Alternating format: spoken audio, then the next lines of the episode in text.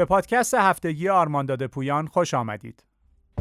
پادکست شماره 6 بازگشت باج افزار Paradise. آسیب پذیری اجرای کد در برنامه Microsoft Office. تروژان بانکی Guildma توزیع گونه جدید بدافزار TrickBot به وسیله فایل Word.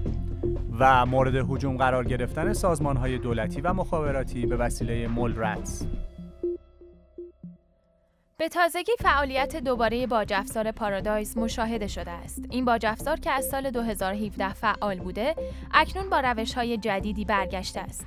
معمولا باج افزارها از طریق فیشینگ و با استفاده از رایانامه پخش می شوند. در این حالت، رایانامه حاوی پیوست های مانند فایل های Word می باشد که با باز شدن آنها کد ماکرو داخل آن بر روی سیستم قربانی اجرا می شود. اما در خصوص Paradise محققان دریافتند که این باج افزار از فایل های Internet Query یا همان IQY استفاده می کند. این فایل ها در واقع فایل های متنی هستند که توسط برنامه Excel به منظور دریافت اطلاعات از اینترنت خوانده می شوند. با توجه به ماهیت این فایل ها که اکثرا حاوی آدرس های اینترنتی بوده و حامل کدهای بدافزار نمی باشند، عمدتا توسط لایه های امنیتی سازمان ها مسدود نمی شوند. تا این لحظه مشخص نیست که پشت پرده این حمله چه شخص یا اشخاصی هستند. اما این باج افزار زبان سیستم را برای زبانهای روسی، بلاروس، تاتاری، اوکراینی و قزاق بررسی می کند. نکته مهم این که بسیاری از برنامه نویسان باج افزار ابعاد مختلف پشتیبانی خود را بهبود می بخشند. به عنوان مثال، آنها چتروم های مشابه وبسایت های معمولی ارائه می دهند تا با قربانیان ارتباط برقرار کرده و برای رمزگشایی داده ها به آنها کمک کنند. از آنجا که مجرمان سایبری همچنان درآمد خوبی را از رمز کردن اطلاعات و درخواست باج از قربانیان متصور هستند، باج افزارها همچنان رو به رشد می باشند. برخورداری از امنیت کاملا یک پارچه و سراسری در تمام زیرساختهای شبکه و بسترهای ارتباطی بسیار مهم بوده و در این راستا شرکت آرمانداد پویان با ارائه راه حل‌های امنیتی مبتنی بر محصولات Fortinet و Kaspersky می تواند خدمات شایانی به شما عرضه نماید. اخیرا موجی از حملات برای سوء استفاده از آسیب پذیری اجرای کد در برنامه Microsoft Office از طریق فیلد DDE مشاهده شده است.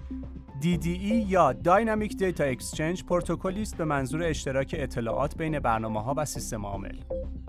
در این حمله به علت خطایی که برنامه Office آسیب پذیر دارد، کد مخرب جای داده شده در فیلد DDE می تواند اجرا شود. بر همین اساس مهاجم می تواند با استفاده از این آسیب پذیری کد خود را در فیلد DDE یک فایل Office به منظور اجرا شدن قرار داده و برای کاربر هدف ارسال نماید. اگرچه این آسیب پذیری جدید نمی باشد اما به علت عدم بروزرسانی مناسب برنامه ها همچنان می تواند توسط مهاجمان مورد استفاده قرار گیرد اطلاعات بیشتر در این باره و نیز ترفندهای انسداد آن را می توانید در سایت آرمانداد پویان مشاهده کنید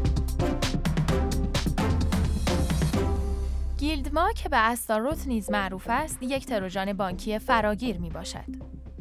این بدافزار ترکیبی از تروژانهای دسترسی از راه دور، جاسوس افزارها و بدافزارهای سرقت گذرواژه است. به طور کلی این برنامه از طریق پیوستهای مخرب در حملات فیشینگ توزیع می شود. پژوهشگران این بدافزار را از سال 2015 ردیابی می کنند. در آن زمان گیلدما در درجه اول بانک های برزیل را هدف قرار داد اما از ماه می سال 2019 تعداد قربانیان هدف افزایش پیدا کرد. و اکنون بیش از 130 بانک و 75 وب سرویس دیگر را در سراسر جهان مورد هدف قرار داده است. نسخه کنونی این تروژان به زبان دلفی نوشته شده و دارای تکنیک های نوین اجرا و حمله است. از سال 2015 توسعه دهندگان این بدافزار از تعداد بیشماری دامنه، آلودگی های مختلف و تکنیک های سرقت استفاده کردند. از سوی دیگر آنها دوباره از الگوهای مشابه سابق در الگوریتم رمزگذاری، بندی مسیر URL، متغیرها و یا نام فایل ها استفاده کردند و همین امر سبب شده تا محققان بتوانند حملات را با دقت بالا پیگیری کنند حتی اگر برخی از قسمت های بدافزار تغییر کرده باشد برای دریافت اطلاعات بیشتر به سایت آرمانداد پویان به آدرس www.armandata.ir مراجعه فرمایید.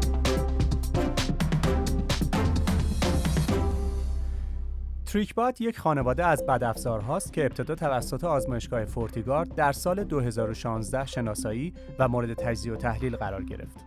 تریکبات یک بدافزار ماژولار است بدین معنی که می‌تواند با بارگیری های جدید از سرور CNC خود عملکردهای خود را گسترش داده و سپس آنها را بر روی دستگاه قربانی اجرا کند. اگرچه در ابتدا به عنوان یک تروژان بانکی مشخص شده بود، اما به تدریج های خود را برای جمعآوری شناسه های کاربری و گذرواژه قربانیان از رایانامه ها، مرورگرها، برنامه های نصب شده تحت شبکه و غیره گسترش داد.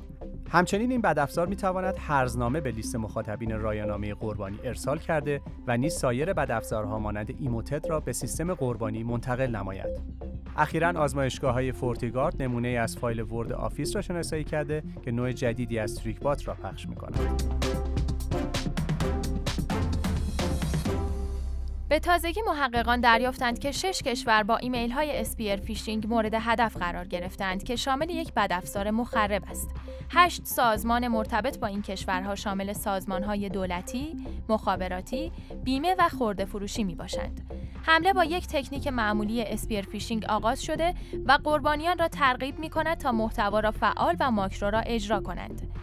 کد مخرب در فایل های Word و PDF قرار دارد که با کلیک کردن کاربر بر روی تصاویر یا پیوندها اجرا می شود. قسمت زیادی از این کد مخرب مرتبط با یک backdoor به نام Spark می باشد و از آنجایی که اسپارک از سال 2017 توسط مونرتس استفاده می شده است، به نظر می رسد که استفاده دوباره از آن گزینه اصلی مهاجمان بوده است. به نظر می رسد کودهای جدیدتر نسبت به نسخه های قدیمی متفاوت باشند. به این دلیل که نسخه های فعلی نیاز به تعامل با سرور از راه دور را دارند در حالی که پیش از این فایل منتقل شده خود حاوی کدهای مخرب بوده است. فورتیگارد تمام آی های مرتبط با این حمله را در لیست سیاه قرار داده است.